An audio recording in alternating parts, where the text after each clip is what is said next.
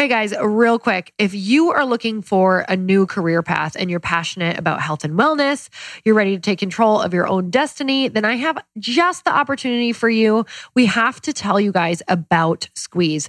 Chris and I are obsessed with it. We are investors in the company. It is a way better massage experience from the founders of Drybar who have completely revolutionized the $16 billion massage industry.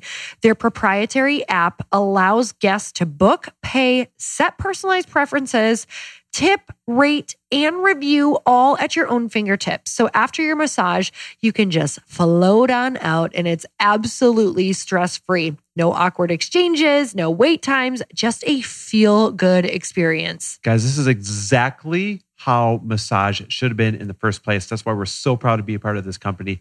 The first Squeeze location opened in March 2019 in LA.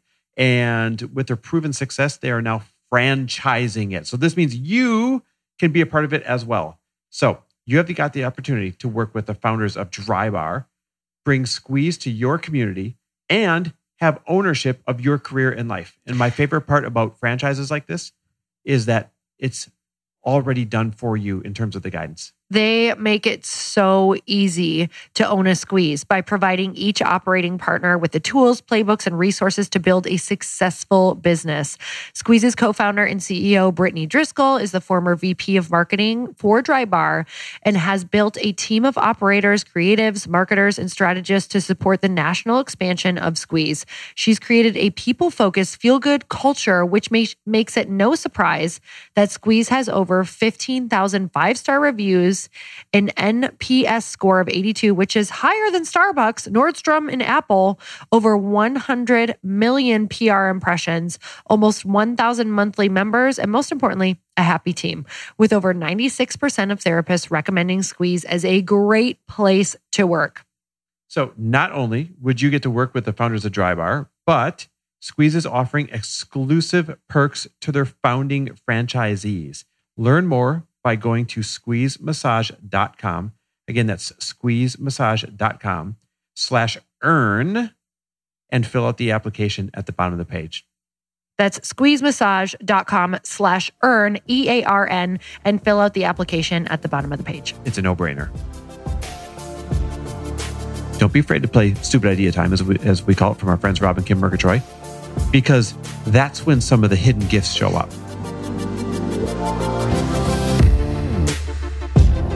Welcome, everybody, to the Chris Harder Show, where we are making you unapologetic about your pursuit of success, knowing that when good people like you make good money, they can then do great things. My name is Chris Harder, and several times per week, I will bring you epic guests, solo episodes, and every single tool, trick, and skill set you need to grow your business, grow your money mindset, and to grow your wealth to levels that you have never reached before. I've ended up in a unique place in life where I've got the experience, the connections, and all of the secrets that it takes to be successful. And I'm lifting the curtain to reveal it all to you in an effort to help put you in a position of abundance so great that you can then be as generous as possible. So let's lock arms and let's get started. And we're back. With another episode of He Said, She Said. And we skipped a week. We did. Hey guys, we're sorry that we skipped a week. You were on the road and I we couldn't get a hold of and you. We couldn't literally be together in order to record. and here's one of the things a lot of people will record their podcasts with what we call a long lead time, meaning uh, you're recording this month a whole batch of podcasts that come out over the next two months. Lori and I typically like to do more real time podcasts. There's not a right or way wrong of doing it, but I know for my solos and even for these, we like to talk about what's real for us in a moment, like what's going on right now. Um, you know, what what are we encountering? What are we working through? What's happened in our lives? And and uh, so that's the way that we record these. And unfortunately, I was on the road for two weeks, which is going to be a part of this podcast because this podcast is titled "How to Survive When You're in Two Different Seasons." Yeah, and and could we have done it? Quite possibly, but we just had this moment where it was like so stressful for both of our schedules. He was on the road; he couldn't get anywhere, and, and we were like, you know what? We'll just let it go. Yeah. There are words- times in business when you need to just let it go, and we are super consistent, pretty much everywhere in life. Well, and Grace. it's a great lead into how to survive when you're in, in two different seasons. So let's start with the basis before we share the tips of what it means to be in two different seasons. Because we're talking not just to couples who might be in two different seasons. We're not talking, we're talking not just to business partners who might be in two different seasons, but also to friends. There's Yeah. going to be a time in your life where you find that, hey, I'm in business mode, uh, business building mode or season, and my friends are in like going out and meeting new friends mode. Yeah, I mean, if you're in startup phase at all, if this is new to you and you're like switching gears or pivoting, I'm guessing your friends are probably in a different season than you. Yeah, exactly. So if you're a couple that's in different seasons, business partners that are in different seasons, or friends are in different seasons, this podcast is for you. And and the first tip, the most important thing is honor your season. Don't back down from the season that you know you are in. Guys, some of the biggest challenges, some of the biggest problems in life come from you not honoring either when you need rest and you're in a season of rest or when you are in a season of push because baby you are ready to go.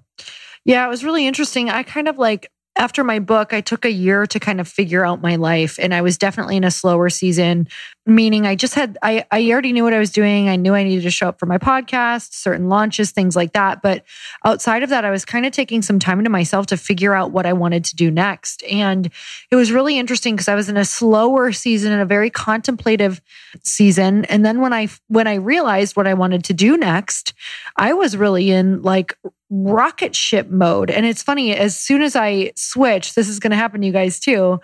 Yeah, when I was in the slow season, all I saw was like my friends hustling. And then when I became in rocket ship mode, this message amongst a lot of the people I was hanging out with started to come into like this go slow surrender stop hustling. Hustle isn't isn't healthy. And while yes that's true permanent hustle is not healthy i was in that that's like telling a woman who is giving birth to a child to stop giving birth. Like that's how it felt. I was like this idea needs to come out. I am in rocket ship mode. Like don't tell me not to use everything that i have to get this out there. So i want to give you permission first of all for whatever season you're in and Honor it to honor that and know that it's something that has to come out and you can't stop in the middle of the birthing process just because you're not being supported or your friends aren't showing up for you. So how are you going to get through that? And just like the year where you were taking a lot of time off to figure out what you really truly wanted to do next, you couldn't have not honored that season either, or you continue down the path of doing something that was no longer as fulfilling and it wouldn't have given you the ideas of, oh yes. my God, I know what I want to do next. Yeah, that's really huge. Um, you know, just e- even this last weekend, I almost worked through the whole holiday weekend. And I had a moment on Sunday where I was going to work on Sunday and Monday. And I was like, wait, I know this feeling. I have a lot of creative things that need to come through. And if I end up working, I'm not going to have space. And I had so many things come through for me from just even just two small days of space.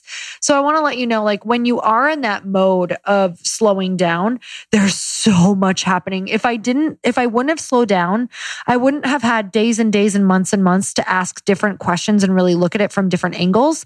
And my company would not be born right now. And I already know that. It's so clear. And, and so with this first tip of honor your season, we also have to understand there's big seasons and mini seasons. So the big season is I'm taking six months off to rest and recoup and I'm getting back in the grind. Or uh, big seasons are, hey, I am starting to start up, I'm raising money and I'm I'm launching the business, right? Those are six to 12 month seasons or yeah. sometimes 24 month seasons.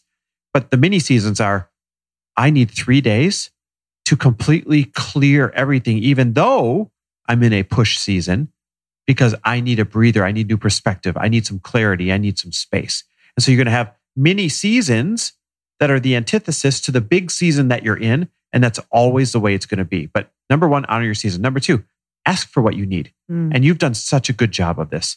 And, and let me frame it. So, you know, here we moved from LA to Arizona. One of the things that you know about Arizona is it's just too damn hot for 3 to 4 mm-hmm. months. And so the plan all along was, hey, if we're going to live here in Arizona, then each year we're going to escape uh, using that awesome motorhome that we have for you know three to four months and, and go somewhere cooler. And we've got a boat that we keep a, uh, at a lake home up in Wisconsin, and we'll go up there and we'll see the country, et cetera, et cetera. Except, even though that's the broad plan, that doesn't fit Lori's season right now. And she's done a great job of asking for what she needs. That's tip number two ask for what you need. She hasn't been afraid to say, Chris, this is not the year for that. Chris, this is not the year I can be on the road for three months. Chris, this is not the year I can be up at the lake for mm-hmm. three months. This is the year I need to be here. And sure, we can have a couple of mini getaways. Uh, we can have a smaller abbreviated time, not the three months. But I can't do the three month thing this year because this business is made or, or, you know, this is my make or break it moment. This is my push season. Mm-hmm. And because she is so unapologetically asked for what she needs, it's been easier for me to know what I'm operating with. And it's been easier for me to understand how I can support her. Instead of making assumptions we're going to do one thing and then all of a sudden it turning out that we're going to do something different. Yeah, and it, it wasn't if i'm being super real it wasn't easy for me to ask for that because i knew that i was breaking your expectation of what you wanted um you know maybe what you pictured maybe what you had carved out in your season and i knew it was a big ask um you know i know that you have this motorhome that you want to be using i know that you really want to be traveling i know that you are better at working from anywhere than me i really struggle I don't want that to be my story, but it's just kind of like I feel very grounded when I'm in one spot working and creating. Um, you know, my my staff that I work with daily is here that I like really really work well with that holds me accountable and I I show up really well. So that was actually a challenge and and you and I you and I had some fights over it. And um you know and a lot of it is because of what I was even the stories that I was building in my head. But it wasn't it wasn't easy. But we you have to keep on coming back and having conversations around it. And one thing that we said during you know some of maybe our our heated moments or maybe only my heated moment i'm not really sure what it was they're all um, heated. It's june in they're all freaking hot arizona. okay? Um was we had to keep saying hey hey we want the same thing. Like you said it once i said it once I said it like five yeah. times. I'm we like, might be in two different seasons, but we want the same thing. We just and that that had to keep pulling us out of kind of like these heated discussions of like, well, that's not what I want for my life. That's not why I worked this hard, or that's not, you know. So it's not easy. It's not like we just had these conversations and it was easy. They were not comfortable. They weren't fun. We struggled with them. Um, but we had to keep reminding ourselves that we do want the same thing. And that's number three over communicate your long term goals. Mm you know, problems happen when you're in two different seasons when you are not coming back to the big vision, the long term goals. Mm-hmm. The big vision is that we both want a certain type of retirement. We both want a certain type of lifestyle. We both want a certain type of, you know, impact and all these things. We just happen to be in two different seasons, right? I'm just coming out of a massive push season. I want some space. I want some fun. You're in a massive push season. You already had some space. You had had some fun. And so you need to over communicate your long term goals because when you can stay centered on the thing that unites you, when you can stay centered on the thing that bonds you, then that makes it easier to coexist in two different seasons and honor where the other person's at. Yeah, it's interesting. I had to like really look at where I was making up a story as well, like like what story I was I'm I'm choosing to adopt just as far as do I have to be burnt out? Can I actually not travel? Because I started with like, I don't want to go anywhere.